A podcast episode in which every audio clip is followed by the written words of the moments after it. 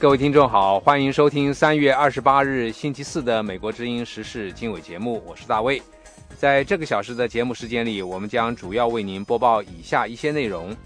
尽管平壤切断了便于协调朝鲜和韩国之间过境事宜的一个重要通讯渠道，过境点的局势紧张，但是星期四过境事宜仍在照常进行。另外一方面，塞浦路斯。准备本国银行星期四恢复营业。此外，我们还要为您报道，在朝鲜半岛局势日趋紧张，美军与韩国军方签署一项新的协定。以上节目内容，欢迎收听。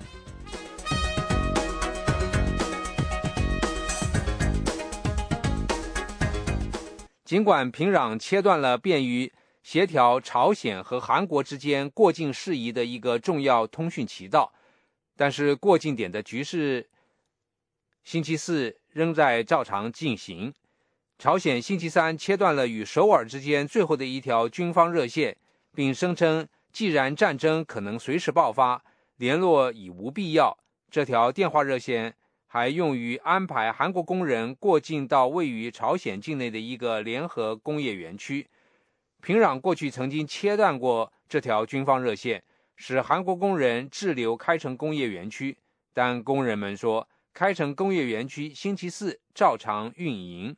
目前，朝鲜半岛的紧张气氛达到几年来的最高点。朝鲜和得到美国支持的韩国都展示在军事上做好了准备。另外一方面，泰国当局以一个主要穆斯林反叛组织展开首次和谈。与此同时，叛乱分子被指在动荡的泰国南部地区再次发动致命的袭击。泰国官员说，政府星期四与民族革命阵线在马来西亚首都科伦坡进行谈判，主要的目的是减少暴力和建立相互信任。以马来西亚为根据地的民族革命阵线只是几个武装叛乱组织之一。叛乱活动九年来，在穆斯林占人口多数的泰国南部，造成五千多人死亡。泰国全国安全委员会首脑对谈判取得长久效果保持乐观态度，但是他同时表示，谈判需要时间。在塞浦路斯方面，塞浦路斯准备本国银行星期四恢复营业，对塞浦路斯各银行储户的取款和转账。采取了前所未有的控制措施，塞浦路斯财政部长萨里斯说：“为了恢复人们对这个岛国银行系统的信心，采取这些控制措施是有必要的。”塞浦路斯当局说：“离开这个地中海岛国的旅行者不得携带超过三千八百三十一美元到其他国家。”作为十七个欧元区国家之一的塞浦路斯。从国际借贷方获得了三十亿美元的紧急援助资金，随后做出了这一限制。作为该贷款协议的一部分，塞浦路斯同意从存款超过十三万美元的未投保账户中征用百分之四十或者更多的金额，以帮助偿付紧急援助资金。另一方面，一个美国联邦法院判处一名。厄立特利亚人九年以上的监禁，罪名是参与索马里青年党的活动。艾哈迈德·伊布拉希姆·艾哈迈德去年承认，曾经接受伊斯兰激进组织青年党的军事训练，以及为一名青年党指挥官提供枪支弹药。艾哈迈德生于厄立特利亚，在前往索马里之前移居在瑞典。他在尼日利亚被逮捕，最终被移交美国当局。青年党为把索马利亚变成一个保守的伊斯兰国家而作战，该组织遭到非盟军队的重创，但仍控制着索马里很多地区。美国之音时事经纬。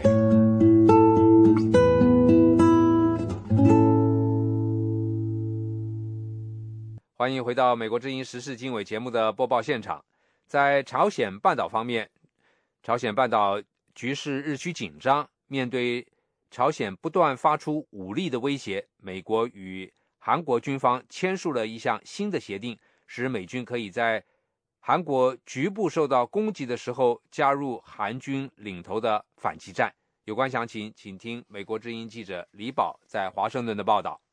自从今年三月初朝鲜进行第三次核试爆以来，朝鲜半岛紧张局势明显升级。平壤已经宣布单方面终止停战协议。三月二十六号星期二又宣布朝鲜军队进入一级战备状态，扬言准备向美国本土、夏威夷和关岛以及韩国目标发动远程导弹和火箭袭击。与此同时，韩国军队与驻韩美军继续展开为期几个星期的年度联合军事演习。上星期五，三月二十二号，两国军方高层官员还签署了一项新的协定。使美军可以协助韩国军队针对朝鲜发动的任何攻击作出反击。在此之前，驻韩美军在南北方发生大规模军事冲突时才会直接介入。韩国军方和驻韩美军联合发表的一份新闻稿说，在2010年11月，朝鲜炮击韩国延坪岛。造成平民死亡的事件后，韩国和美国军方开始拟定一项联合反击朝鲜挑衅的计划，以便对朝鲜日后的军事挑衅行为作出回应。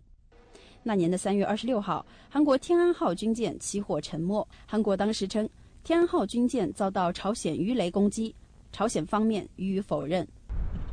观察人士说。面对韩国军队与驻韩美军继续展开联合军事演习，平壤可能会像2010年时那样，再次向韩国发动小规模和局部攻击，给新上任的韩国总统朴槿惠一个下马威。而韩国和美国日前签署这项联合反击挑衅计划，就是为了遏制平壤再次采取类似的挑衅行动。美国华盛顿传统基金会东北亚安全问题专家布鲁斯·克林纳说。朝鲜再次袭击韩国的可能性令人担忧。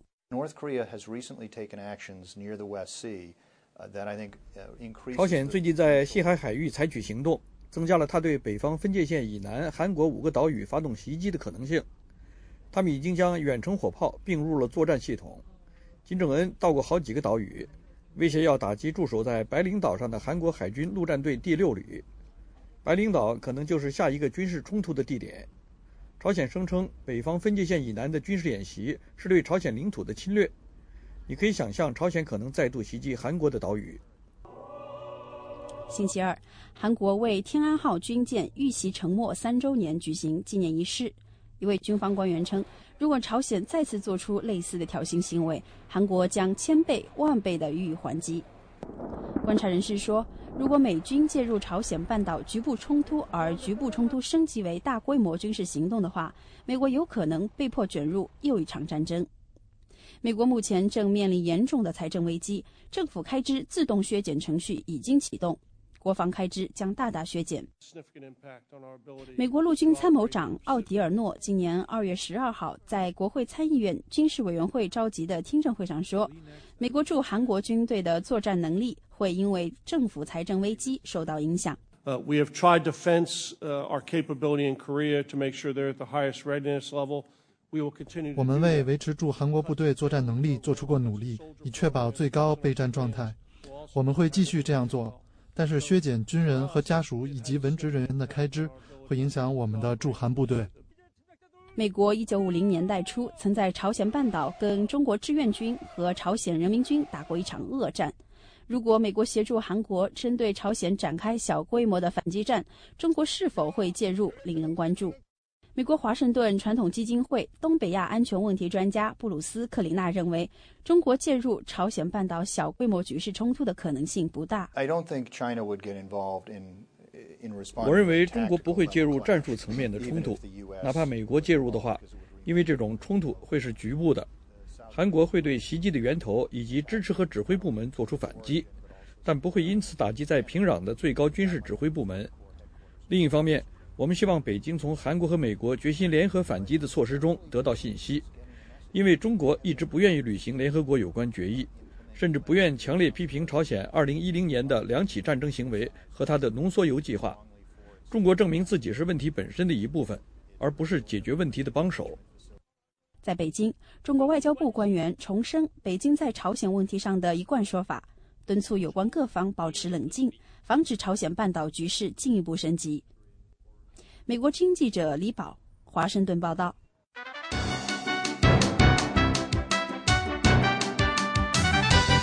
这是美国之音的中文广播。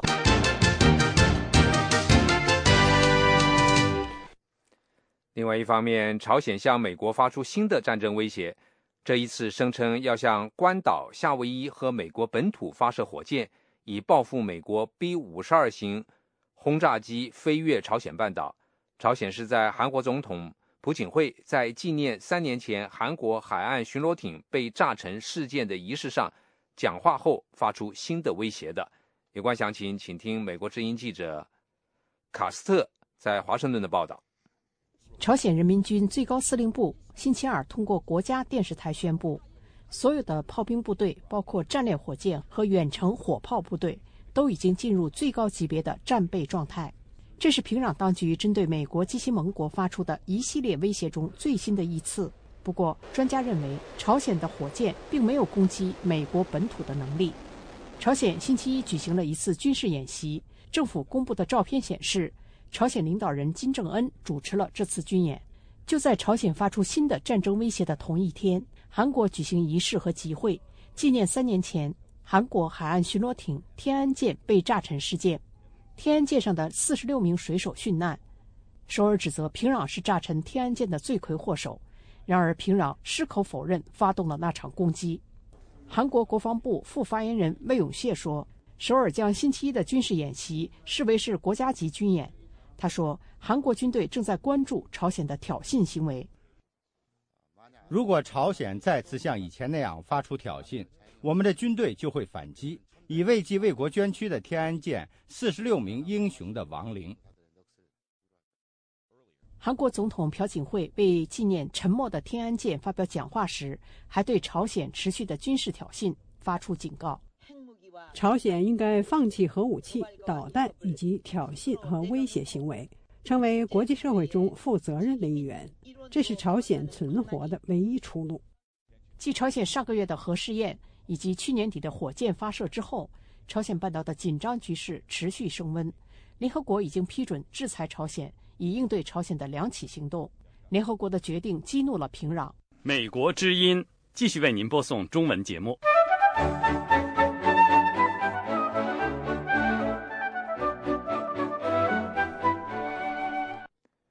另外一方面，中国吉林省政府宣布计划升级连接到邻国朝鲜的铁路，称此举旨在推动跨境经济和贸易关系。由于本月初的中国刚刚承诺实施新一轮联合国对朝鲜的制裁，这一消息公布之后引起各方关注。有关详情，请听美国之音记者的报道。根据中国吉林省政府本星期公布的计划。吉林省延边朝鲜族自治州图门市至朝鲜罗津和青津两条铁路都将加速升级。此外，吉林省政府网站上还公布了在未来几年内将建设一条特殊的连接图门至朝鲜的公路客运线路。另外，计划中也详细说明，到2020年，吉林省将加强与其他东北亚国家的铁路和公路连接。据悉，图门铁路通过图门江国境铁路桥和朝鲜铁路接轨，延伸至朝鲜腹地；而图门至朝鲜罗津旅游列车之前已经开通。本月早些时候，针对朝鲜努力筹集资金以资助其核项目的计划，联合国安理会投票一致通过决议，对朝鲜实施新一轮的经济制裁。中国也曾经表示，新的联合国制裁是对平壤的核试验必要和适度的反应。可是，在不到一个月的时间内，中国的省级政府就推出了这一计划，不能不令美国感到担忧。美国国务院发言人帕特里克·文特雷尔三月二十七号在例行的记者会上表示，他不了解吉林省的具体计划。但是中国中央政府了解美国在朝核问题上的立场和担忧。我不清楚这一中国省级政府的决定，但是我们将向中国政府重申美方对于朝鲜的忧虑。他们知道我们的立场。不过，也有中国学者表示，在制裁朝鲜的同时，也应该跟平壤保持积极的接触。延边大学亚洲研究中心主任金强义不久前在接受中国环球时报采访时说：“对朝鲜制裁的手段是必要的，以防止他进一步的导弹和核试验。但是国际社会也应该与朝鲜保持接触，并鼓励其融入世界。几十年来，中国一直是朝鲜唯一的主要盟友，也是其最大的贸易伙伴。但是在不断加大的国际压力下，中国不得不加入旨在惩罚平壤一再进行核试验和导弹试验的全球制裁。VOA 记者景轩、石林，美国华盛顿报道。美国之音，时事经纬。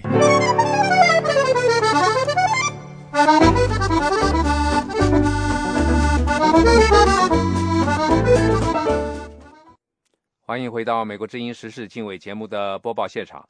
接下来带您关注中日关系。日本国防最高军事官员说，中国军方继续拒绝就岛屿主权争议引起的海上对峙与日本方面磋商。有关详情，请听美国之音记者李宝在华盛顿的报道。日本最高军事官员、自卫队统合幕僚长岩崎茂星期三在接受路透社专访的时候说。中国军方一直拒绝回到谈判桌讨论近几个月来双方在海上的对峙，他敦促尽快恢复两国武装力量之间的高层对话。我们对这样的会谈永远持开放态度，也一直在邀请中方参与。不幸的是，中方没有回应。我们真心希望尽可能恢复会谈。在日本政府去年将钓鱼岛国有化之后，中国当局频繁出动渔政和海巡船只，甚至军舰和飞机到有争议海域伸张主权，而且这类行动越来越频繁，越来越具有挑衅性。岩崎茂将军说：“日本自卫队一直保持克制，努力避免紧张局势不断升级。”我们自卫队明白，我们实际上是国家的外交官。我们采取每一个行动的时候都极其小心，因为它会影响日本的安全和两国关系。我们认为有必要平和地处理这件事，避免事态升级。今年二月初，日本防卫大臣小野寺在接受美国之音专访的时候也表示，日中双方都应该努力和平解决争端。他说，双方曾经答应建立一条安全热线，并一直就相关事宜进行协商。但是去年发生钓鱼岛事件之后，中方中断了与日方的会谈。中国外交部和国防部否认中国军方在海上的举动强硬，并指责日本舰船和飞机近距离跟踪在公海上正常航行训练的中国军舰，造成了相关海域安全局势的紧张。中国官员还就拒绝跟日本方面磋商钓鱼岛主权争端作出辩护。全国人大发言人傅莹三月初表示，终止有关会谈的责任不在中国。我们是希望通过对话、通过磋商、通过商谈去解决分歧和矛盾的。但是这个原则呢，我们中国人讲一个巴掌拍不响，他要双方都有这样的意愿。如果对方他选择的是强硬的举措，想选择的是呃背弃共识的做法，那中国。我们有句话叫“来而不往非礼也”哈。美国一直密切关注日本与中国的岛屿争端。奥巴马政府表示不会在这一主权争端上选边，并敦促双方和平解决分歧。与此同时，美国军方和日本自卫队正在就潜在的中日海上武装冲突制定应急方案。美国之音记者李宝华盛顿报道。美国之音时事经纬，欢迎收听。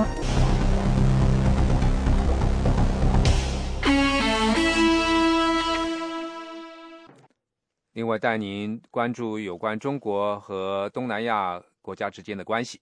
在越南、菲律宾等国家与中国持续不断的领土争议中，中国海军舰艇这个星期以两栖登陆艇和飞机组成联合编队，进入南中国海，被其称为领土最南端的曾母暗沙，并在船舰上举行宣誓主权的仪式。下面是美国之音记者钟晨芳。在华盛顿的报道，中国船舰编队在南中国海宣誓主权，是自三月二十三号开始，中国南海舰队在有争议的南沙群岛进行军事演练的一部分活动。美国国务院发言人帕特里克·文特雷尔星期三答复记者有关这个军事演练的提问时说，他对特定军事演练没有评论，但美国希望中国能运用其军事能力来促进亚太地区的和平稳定。We continue to carefully monitor China's military developments and encourage them to 我们持续密切注意中国军事发展，并鼓励他们展现更大的透明度。我们希望他们能将其军事能力运用在促进与维护亚太地区的和平稳定。至于南中国海的领土争议，文特雷尔重申美国的立场，希望相关各方通过外交方式解决争议。北京学者认为，中国在南中国海的军事演练和活动，目的在于对区域展现伸张主权的决心，军事方面的意义不大，因为中国海军此前即多次在这个海域活动，解放军无意在曾母暗沙附近驻军。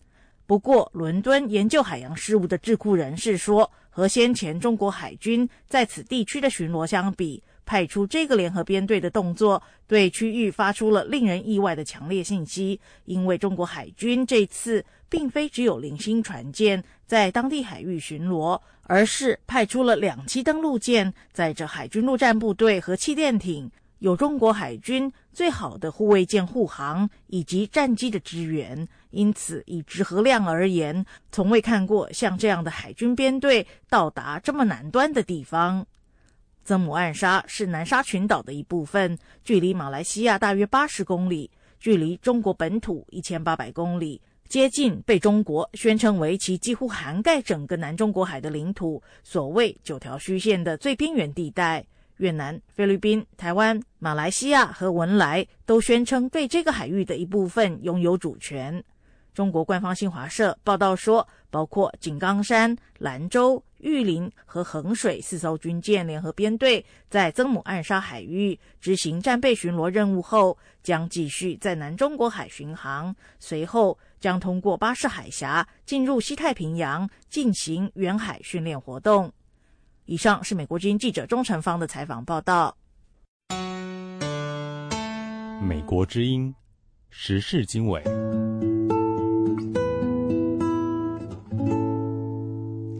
另外一方面，越南指责一艘中国船只在两国争议海域向越南船只开火。越南方面强烈谴责这一事件的发生，称中方严重侵犯其领土主权。有关详情，请听美国之音记者在华盛顿的报道。越南指责一艘中国船只在两国争议海域向越南船只开火。越南方面强烈谴责这一事件的发生，称中方严重侵犯其领土主权，但是并没有提及是否造成人员伤亡。越南外交部发言人怡安表示，上周三，越南渔船在有争议的西沙群岛附近捕鱼时，被中国渔船追逐并发射照明弹，引起船舱内起火。对此，越南方面已经向中国驻河内大使馆提出正式抗议。敦促中方调查并严肃处理这一非法和不人道的行为，并赔偿越南渔民的损失。对此，中国方面则有着完全不同的立场。中国外交部发言人洪磊否认有越南渔船受损，并表示，中方只是在对中国领海进行非法作业的越南渔船采取了合理合法的行动。中国有关方面对在西沙群岛海域进行非法作业的越南渔船。作出反应是正当合理的。据向有关方面核实，当时没有造成越南渔船任何损失，造成任何损害。我们希望越南方面采取切实措施，加强对渔民的教育和管理，制止有关的。非法活动。对于中越在南中国海的又一次擦枪走火，美国国务院发言人帕特里克·文特雷尔三月二十六号在回答记者提问时表示：“美国强烈反对在南中国海使用或威胁使用武力来宣示主权。”在被问及这一事件是否标志着南中国海争端升级，文特雷尔说：“需要对中越双方了解更多的信息，现在还无法下结论。”越南和中国在西沙群岛和南沙群岛存在着长期的领土争端，在石油勘探和捕鱼权问题上，双方多有局龉。中越两国均宣称对大部分的南中国海享有主权。此外，菲律宾、马来西亚、台湾和文莱也表示部分南中国海为其所有。近年来，随着中国的经济和军事实力增强，这一领海争端不断升级。中国此前表示。中国历史上的领海包括几乎所有的南中国海。去年，中国政府新成立的三沙市的管辖范围包括西沙群岛和南中国海的大部分地区。据称，此举是为了对这个地区的基础设施和经济发展增加投资。中国还在进一步提高民用渔业和海上侦察巡逻。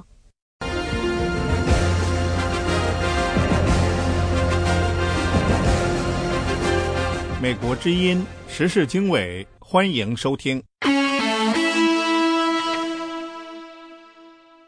各位听众，您现在收听的是美国之音的时事经纬节目。金砖五国这个星期在南非德班举行首脑会晤。争取加强发展中国家的经济合作。这次会议达成了几项协议，可是其中并不包括发展银行官员大肆宣传的承诺。有关详情，请听美国之音记者鲍威尔从德班发来的报道。金砖五国由巴西、俄罗斯、印度、中国和南非组成。五国的国民生产总值占全世界的四分之一。可是这几个新兴经济国家说，他们在世界舞台上没有一席之地，所以要成立联盟。最新成员国南非是今年首脑会谈的东道国。这次会晤的主要目标是成立一个发展银行，资助关键的基础建设。非洲远远落后于世界其他国家，预计在今后二十年里需要两千亿美元来发展基础建设。南非总统祖马说：“金砖五国同意成立银行的设想，可是，在细节上有分歧。” Following the report from our finance ministers，听取五国财政部长报告后，我们同意成立一个新的发展银行是可行的。我们也同意成立新的发展银行，银行应该有大量的和足够的最初资本，来有效的资助基础建设。史蒂夫·托马斯是人道援助机构施乐会规划部门的负责人。他说：“世界上有一半以上的贫困人口住在金砖国家，这个群体应当是关注的焦点。这些国家需要把降低贫穷、减少贫富不均的现象作为工作的重点。”峰会期间，南非总统祖马还签署了一系列双边协议，其中包括一项和中方签署的价值数十亿美元的造船合同。布莱切特来自加拿大多伦多大学金砖国家研究中心。下一年里，我们将会看到金砖国家之间有更多的贸易往来。这与这些国家和发达国家之间已有的贸易并不矛盾，只是进一步加强互相之间已有的贸易。所以，我觉得这次峰会一个很大的成果就是，与会各国在面对竞争的情况下集中考虑合作。明年的金砖国家会议将在巴西举行。美国之音。电视报道，这是美国之音的中文广播。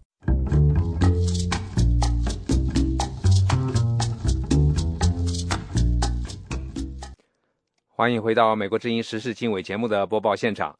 中国在非洲的活动一直受到西方媒体的批评。中国对非洲一些有争议的领导人的支持，以及对非洲大陆能源的饥渴，使得一些人对中国的企图提出质疑。美国之音记者艾德从北京发来以下的报道：习近平这次访问非洲期间，力图传递的一个关键信息是，中国和非洲是平等的。他还说，中方在没有任何附加条件的基础上为非洲提供援助这一政策，今后还将继续。香港大学的教授波多莫表示，到目前为止，习近平有关对非洲关系的讲话是得体的。Words like brotherhood, independence. You know, we, we will respect your integrity. I mean, and your and your and your sovereignty. These are very important for Africa. You know, contrast this with with uh, with some other parts of the world. 像兄弟般的关系，独立，将尊重你们的主权和领土完整，如此等等，这对非洲来说是相当重要的。其他一些国家的领导人到非洲去使用的语言都是“你们应该做这个，做那个”，听起来是在发号施令。相比之下，习近平所说的都是非洲人喜欢的，因为非洲人觉得说这话的人尊重他们，将他们看作是平等的伙伴，这是非洲人所看重的。中国和非洲的贸易额非常大，去年一年就达到了两千亿美元。不过，双边贸易中中国的顺差很大。这个月早些时候，尼日利亚中央银行的行长警告说，非洲国家应当抛弃对中国的浪漫想法。他说：“中方不只是非洲的伙伴，也是竞争对手。”习近平显然知道有这种看法存在。他在坦桑尼亚发表有关中非关系的重要政策演讲期间就提到了这一点。中国在谋求自身发展的同时，始终向非洲朋友提供力所能及的支持和帮助。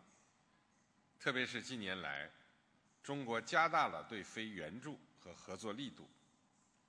只要是中方做出的承诺，就一定会不折不扣地落到实处。习近平此次访问非洲期间，承诺要为非洲数以万计的人士提供专业培训，同时还将帮助提高非洲国家的生产能力，并为非洲人到中国留学提供政府奖学金。与此同时，经济学家萨塔楚指出，在具体想要从中方那里得到什么这一点上，非洲各国也需要更聪明一点。非洲的问题在于，中国领导人不是说拿起电话来，拨打一个号码就可以跟非洲对话了。非洲有这么多国家，不只是一个邮箱，在很大程度上，非洲过于多元化，需要整合，明白我们想要从中国得到什么，然后联合起来，一块儿去和中方协商。我觉得那会有帮助，应该考虑这一点。分析人士说，虽然有风险，但是在某种意义上，中方和过去的殖民国家相比是有区别的。那就是中方在帮助非洲修建基础设施，这种努力在扩大。中方表示，将要在今后三年里为非洲提供两百亿美元的信贷。欢迎继续收听美国之音的中文广播。您现在收听的是美国之音的时事经纬节目。随着中国新任最高领导人习近平上任后，携夫人高调首访非洲大陆，中国与非洲之间围绕经济重点的交往更加引人关注。与此同时，太平洋彼岸的拉美各国在政府争相分享中国经济发展红利的同时，也因为资源的快速消耗而引发担忧。有关详情，下面是美国之音记者宇宙在华盛顿的报道。英国卫报二十七号刊文称，中国这个全球最大的人口国加入到长期进行不可持续能源耗费和污染的欧洲、北美和东亚富裕国家的行列，被人们称为剩余资源竞赛的局面，引发各方对拉美各国资源状况的讨论。中国的需求迅速增长。从拉丁美洲的进口已经超过非洲。中国与拉丁美洲之间的贸易额从2000年的100亿美元上升到2011年的2410亿美元。厄瓜多尔前能源部长阿科斯塔对媒体表示，中国正在全球采买，他把钱借给厄瓜多尔，厄瓜多尔政府通过贸易用石油来还钱。澳新银行首席中国经济学家刘立刚博士对美国之音表示：“中国对落后国家的投资和进口，拉动了这些地区的经济发展，也对全球经济发展起到了助推作用。”有很多资源的国家都在受到中国的影响，拉美也是，特别在农产品方面受到中国影响也非常大。我觉得这些影响都是非常的正面。如果说没有中国的需求，这些国家的经济增长不可能有这么快。所以说，我觉得现在还谈不到中国的发展对他们造成了负面的影响。美国波士顿大学的国际关系副教授加拉赫尔在为塔夫茨大学的全球化与可持续发展项目所撰写的政策概述中，呼吁拉丁美洲套现中国时代，否则将时不我待。加拉赫尔指出，中国的贸易和投资推动拉美国家出现了数十年以来的最高速人均经济成长。从1980年代早期到本世纪初，拉美国家人均 GDP 成长仅为百分之一。从2002年到2007年，这个地区的人均 GDP 年增长达到百分之三点五，为70年代以来的最高点。不过，有分析认为，中国与拉美的贸易关系尽管从 GDP 数量上来说是一件好事情，但是在发展的质量上却并非同等有益。以上是美国之音记者宇宙从美国首都华盛顿为您所做的采访报道。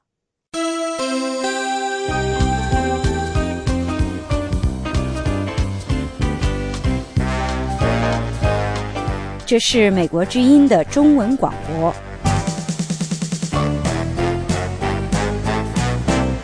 欢迎回到《美国之音时事经纬》节目的播报现场。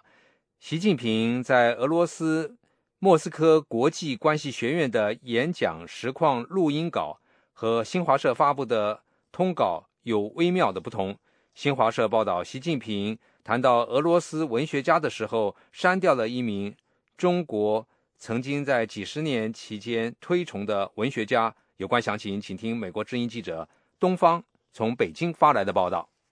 习近平在莫斯科的演讲产生的涟漪仍在北京荡漾。其中一些细节继续受到中外媒体的聚光和解读。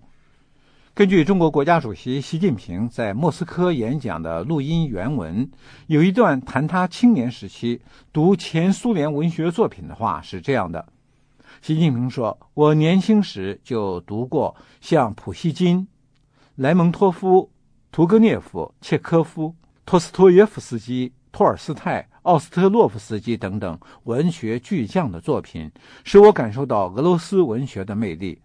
中俄两国文化交流有着深厚的基础。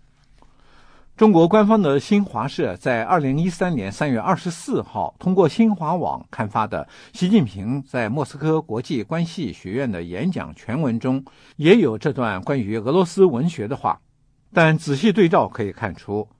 新华社的稿件中，作家奥斯特洛夫斯基在新华社的通稿中被删除。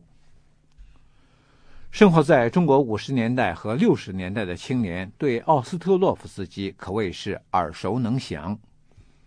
奥斯特洛夫斯基所著的《钢铁是怎样炼成的》是中国当年的畅销书，书中的主角叫保尔·柯察金。这本书一九三八年由梅毅根据英文版翻译成中文，从一九五二年到一九九五年的四十四年间，一共印刷出版五十七次，发行二百五十万册。其中那段著名的引语：“人最宝贵的是生命，生命属于人只有一次，人的一生应当这样度过。”当他回首往事的时候。不会因为碌碌无为、虚度年华而悔恨，也不会因为为人卑劣、生活庸俗而愧疚。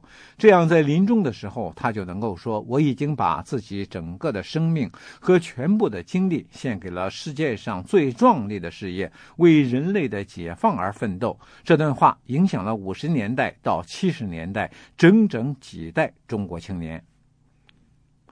很多五零后中国人都记得吴运铎，他在研究军工产品的事故中失去了左眼、左手、右腿致残。他用自己的经历写成自传体小说，把一切献给党，被称为中国的保尔·卡萨金。八零后的中国青年也许记得张海迪，他也被誉为身残志坚的当代保尔。据维基百科介绍，钢铁是怎样炼成的？直至今天，仍然被江苏省作为中考书目。九零后的青年仍然在承继这本书的影响。作为五零后的习近平，受到这部作品的影响并不奇怪。他在莫斯科谈到这部作品也是顺理成章。不过，即使是在中国，对这本书也有异议。江苏省南京大学当代外国文学主编于一中在《钢铁是怎样炼成的》是一本好书吗的文章中说，这本书对读者来说，就像受钴六零的照射，像昆虫丧失生育能力一样，能使读者失去独立思考，丧失正常恋爱、交友。与友人相处、合作有益工作的能力，我们的译者、出版者不要再制造、贩卖裹着糖衣、使人心灵失常的毒药了。有海外媒体分析说，新华社在报道中删除了奥斯特洛夫斯基的名字，是对习近平的讲话做退红处理。今天的俄罗斯已经走上了民主之路。尽管俄罗斯的选举过程和细节曾受到观察人士和媒体的审视和批评，但这个当年列宁和斯大林的故乡已经摒弃了共产主义，实行了民主选举。在俄罗斯，奥斯特洛夫斯基的一页已经翻过去了。这本斯大林时代的热门书，在今天的俄罗斯已经很少有人知道。美国之音驻华记者东方北京报道。欢迎继续收听美国之音的中文广播。另一方面，中国新任的国务院总理李克强近日再谈反腐倡廉，给权力涂上防腐剂，不过，观察人士表示，中共高层有关反腐的讲话缺少实际内容，空话多。有关详情，请听美国之音记者陆洋在华盛顿的报道。李克强在三月二十六号主持召开的新一届国务院第一次廉政工作会议上，强调发啊发表反腐讲话，再次强调要打造廉洁政府，给权力涂上防腐剂，戴上紧箍咒。中国官媒报道，这是李克强新一届政府成立之后召开的第一次全国性工作会议。李克强形容新一届政府的工作千头万绪，他把要完成的工作概括为三项。持续发展经济，不断改善民生，促进社会公正。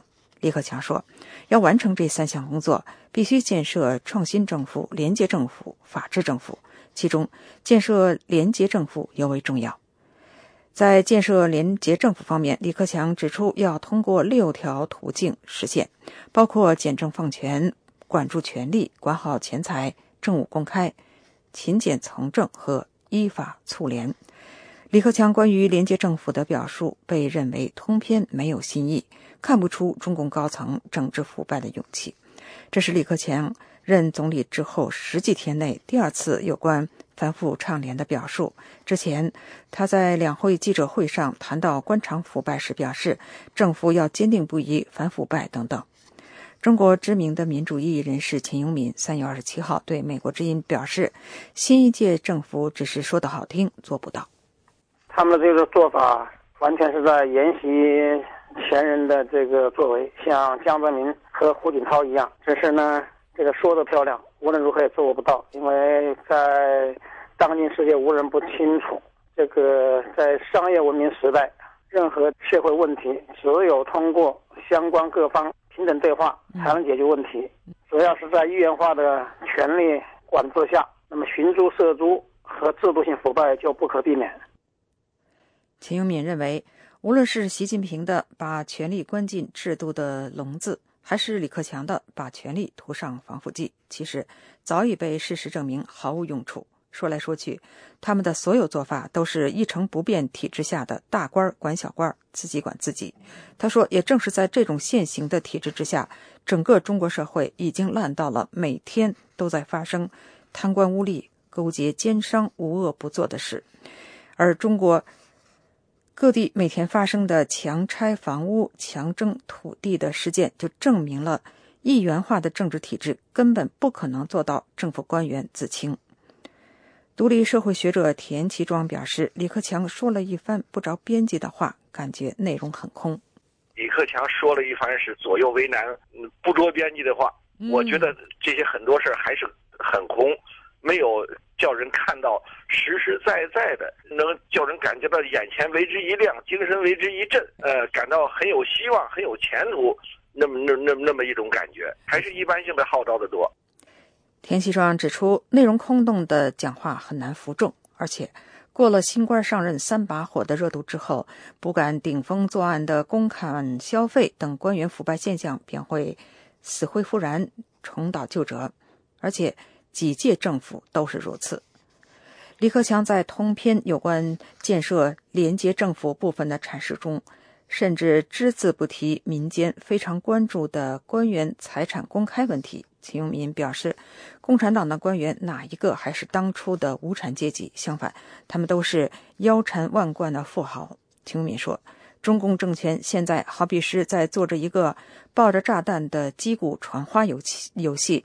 现在这颗炸弹传到了洗礼政府的手上，很难说他们手上的这颗炸弹在十年之内不爆炸。美国之音陆洋华盛顿报道。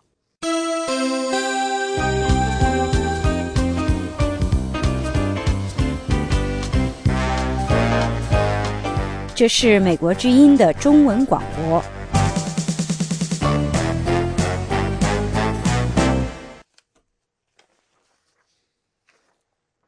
中国人大法律委员会主任委员乔晓阳日前表示，香港行政长官普选有两个前提，并且强调，如果这两个前提不确立、不得到香港社会多数人的认同，是不适宜展开2017年特首选举政治咨询的。有关详情，请听美国之音记者陆阳从香港发来的报道。北京驻港机构中联办星期三发表乔晓阳星期天在深圳会见香港亲北京建制派议员时的讲话全文。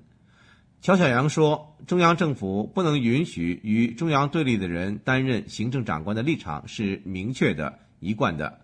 管理香港的人不能是与中央对抗的人，不能是企图推翻中国共产党领导、改变国家主体、实行社会主义制度的人。”乔晓阳还强调，在特区政府为2017年普选咨询之前，要确立两个前提：一是要符合基本法和全国人大常委会的有关决定；二是不能允许与中央对抗的人担任行政长官。他说，这两个前提不确立、不得到香港社会多数人的认可，是不适宜开展政改咨询的。香港民主党主席。立法会议员刘慧卿说：“香港在2017年普选行政长官是中央政府对香港人的承诺，但是在特区政府准备要就普选进行咨询时，中央政府却要给特首候选人设置这样那样的条件，令人可笑。”现在又出来又再加其他的门槛也好，你的条件也好，我觉得呢，中央政府呢现在可能呢非常非常遗憾，觉得不应该不应该说呃香港可以有普选，所以现在就千方百计找很多的借口了、理由了出来说啊，如果你呃达不成这个条件呢，就不能有普选。我觉得这个呢是欺骗香港人。香港城市大学政治学教授郑宇硕说：“既然中央答应香港在2017年普选特首，就应该按国际标准来执行，不应该再为普选设置人为的条件。”他说：“规定不允许与中央对抗的人担任行政长官，就是政治审查。这样子的选举呢，就完全没有选举的意思了。那香港人基本上还是希望能由他们。”真真正正的选出他们喜欢的、他们支持的顶尖长官。郑宇硕还对乔小阳只跟建制派议员见面，由他们来传达中央对香港特首普选的政策表示不满。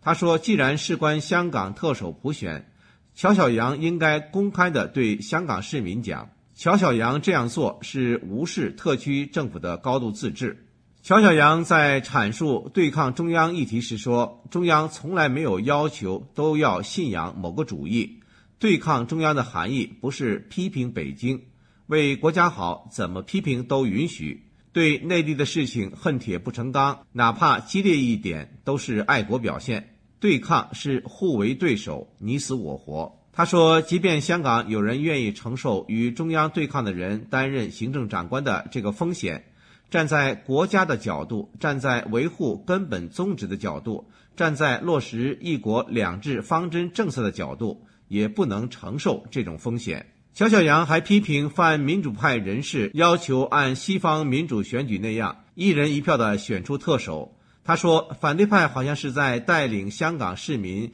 游西方花园，说这朵花好，那朵也好，都要采回香港，通通种到香港花园。要是不种，就是不民主。他强调，香港的花园能种什么花是基本法规定的。郑宇硕说，民主的选举就是民主的选举，不分什么东方西方，关键是尊重人民的意愿。香港不一定非要效仿西方的民主选举，台湾、韩国、日本的民主选举都可以拿来借鉴。根本的问题就是中央不一样，香港人选出的手。中央也保定了，由他挑选的，由他允许的人来当特首，那是非常清楚的一回事了。真普联召集人郑宇硕说：“中央不应该害怕，也没有理由害怕香港人选出来的特首会跟中央对抗，因为香港人都希望稳定和繁荣。”刘慧卿议员说：“特区是一国两制政策下的高度自治，中央对香港特首普选的操纵和介入。”不仅会损害“一国两制”的政策，也势必会影响未来大陆和台湾关系发展。香港立法会议员叶国谦说：“香港特首不能与中央对抗，这个政策早在邓小平时期就已经确立，所以特首必须是爱国爱港人士。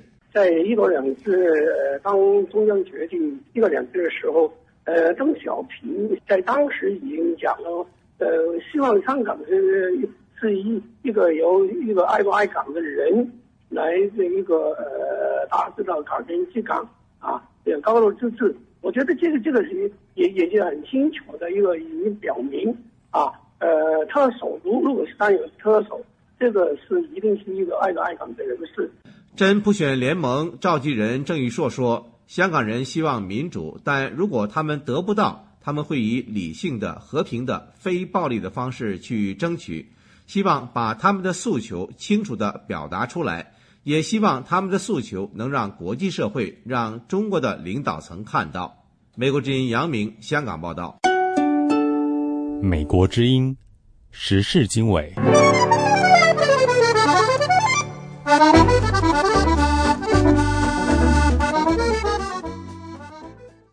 接下来带您关注两岸关系。台湾对中国阻挠其参加国际民航组织表示不满。中国国台办表示，台湾参与国际民航组织一事，两岸可以协商，外国势力插手只会导致事情复杂化。下面是美国之音特约记者张永泰从台北发来的报道。台湾在野的台联党立法院党团星期四召开记者会表示。台湾积极争取在今年九月参加国际民航组织 ICAO，却遭到中国的公开打压。中国国台办发言人杨毅日前表示，国际民航组织是由主权国家组成的政府间国际组织，在不造成两个中国、一中一台的前提下，台湾参与国际组织的问题可以透过两岸协商做出合情合理的安排。外国势力插手只会导致事情复杂化。美国国会参众两院日前表示，将提出法案，支持台湾以观察员身份参加三年举行一次的联合国国际民航组织，以确保台湾的国际飞航安全。台联党立委林世嘉表示，台湾是主权独立的国家，中国不应该以任何理由限缩台湾的国际空间。我们独立的参与国际事务是我们的这个权利，也是呃不容这个外人插手，我们不容中国人插手，所以我们请这个中国闭嘴。台湾外交部代理发言人何振环表示，台湾希望参与国际民航组织，主要是维护台湾人民的福祉。我们都是呃以非常务实的态度，这个能够希望能够参与。那呃。尤其是每每一段时间、每个月、每年，呃，不管是经过或者往返，这个我们国境的这些这个呃两岸的航班、国际的航班也好的数目非常的多，所以我们希望能够借由参与这个组织，能够这个保障这些相关旅客的一些权益。马英九总统日前在国民党中常会表示，两岸在国际之间应该相互包容、相互扶持。才真正是两岸长治久安之道。中国对台湾参与国际及地区活动通常抱持反对态度。日前在印尼举行的雅加达防务会议，台湾原本派出两位官员出席，但是因为中国的反对，最终无法参与。以上是美国之音特约记者张永泰从台北发来报道。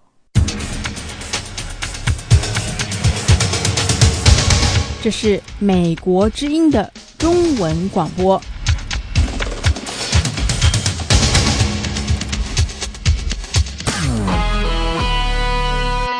您现在收听的是美国之音的时事经纬节目。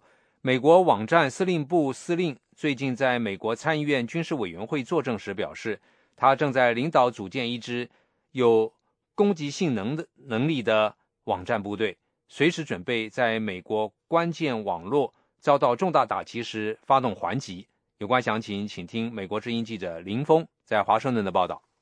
在《纽约时报》披露中国解放军六幺三九八部队向美国发动了大量网络攻击后，陆续由美国政府负责国家安全和情报的高级官员和将领发表讲话，强调网络入侵正给美国的国家安全带来严峻挑战。奥巴马总统的国家安全顾问多尼龙三月十一号在亚洲协会的一场演讲中，要求中国公开承认网络间谍问题的紧迫性。国际社会不能容忍这种行为，就像奥巴马总统在国情咨文演说中所说的：“美国会采取行动应对网络威胁，保护我们的经济。”这是奥巴马政府首次就网络安全问题公开点名批评中国。而就在两天前，中国外交部长杨洁篪仍然对中国军方涉嫌参与了针对美国的网络间谍活动予以否认。出于政治目的啊，编造和拼凑耸人听闻的新闻啊，既抹黑不了别人，也洗刷不了自己。在美中两国就网络安全问题的口水战升级之际，美国网站司令部司令基斯亚历山大在美国国会参议院军事委员会作证时，首次公开披露，美国正在组建一支有攻击能力的网络作战部队。就像你们很多人知道的，我们已经在组建一支部队，包括部署这支部队所需要的战术、技术、程序和理论，其重点在于防卫美国的网络空间。我要声明的是，这支部队并不是一支防御性部队，而是一支供国防部调遣的攻击性部队，用于在美国网络空间遭到袭击时捍卫国家。美国网站司令部2010年5月由前美国国防部长盖茨成立，首任司令亚历山大还担任美国国家安全局局长。在国家安全局内部，美国官员曾经讨论，美国在面临一场大规模网络攻击前，是否可以发动先发制人的网络袭击。美国国家情报总监詹姆斯·克拉珀警告说，网络等手段的出现使战争的定义被扩大了。我们对战争的定义现在还包括软性的版本，金融和网络都可以被用作武器来对付我们，而且这类攻击的发动者可以否认，也可以隐蔽行踪。因此，在今年的证词中，我们把网络列入特别领域，它的重要性不容我们忽视。传统基金会的高级研究员程斌表示。网络上的敌对行为使战争的定义变得模糊。Cyber operations, in effect, will surround us. 网络行动将伴随我们，不论是战争年代还是和平年代。实际上，有人说，网络世界的冲突把和平与战争的界限变得模糊了。华盛顿智库新美国安全中心的欧文乐潮表示。如果不对各国在网络安全领域的行为加以规范，网络领域的摩擦将很有可能引发现实世界真刀真枪的冲突。网络袭击是绝对有可能导致另外一方采取非网络行动予以还击。行动可以是在经济领域，可以是通过外交渠道，也可以是军事行动，而且还会导致局势升级。所以说，网络战引发热战是绝对可能的。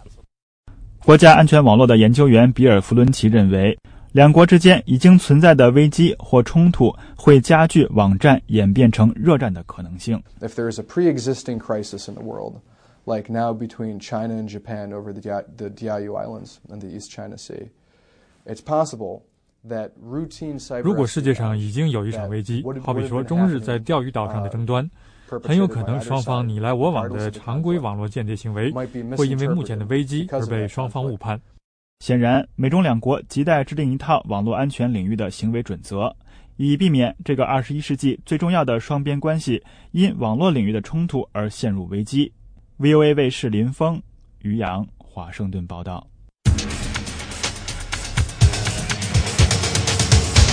这是美国之音的中文广播。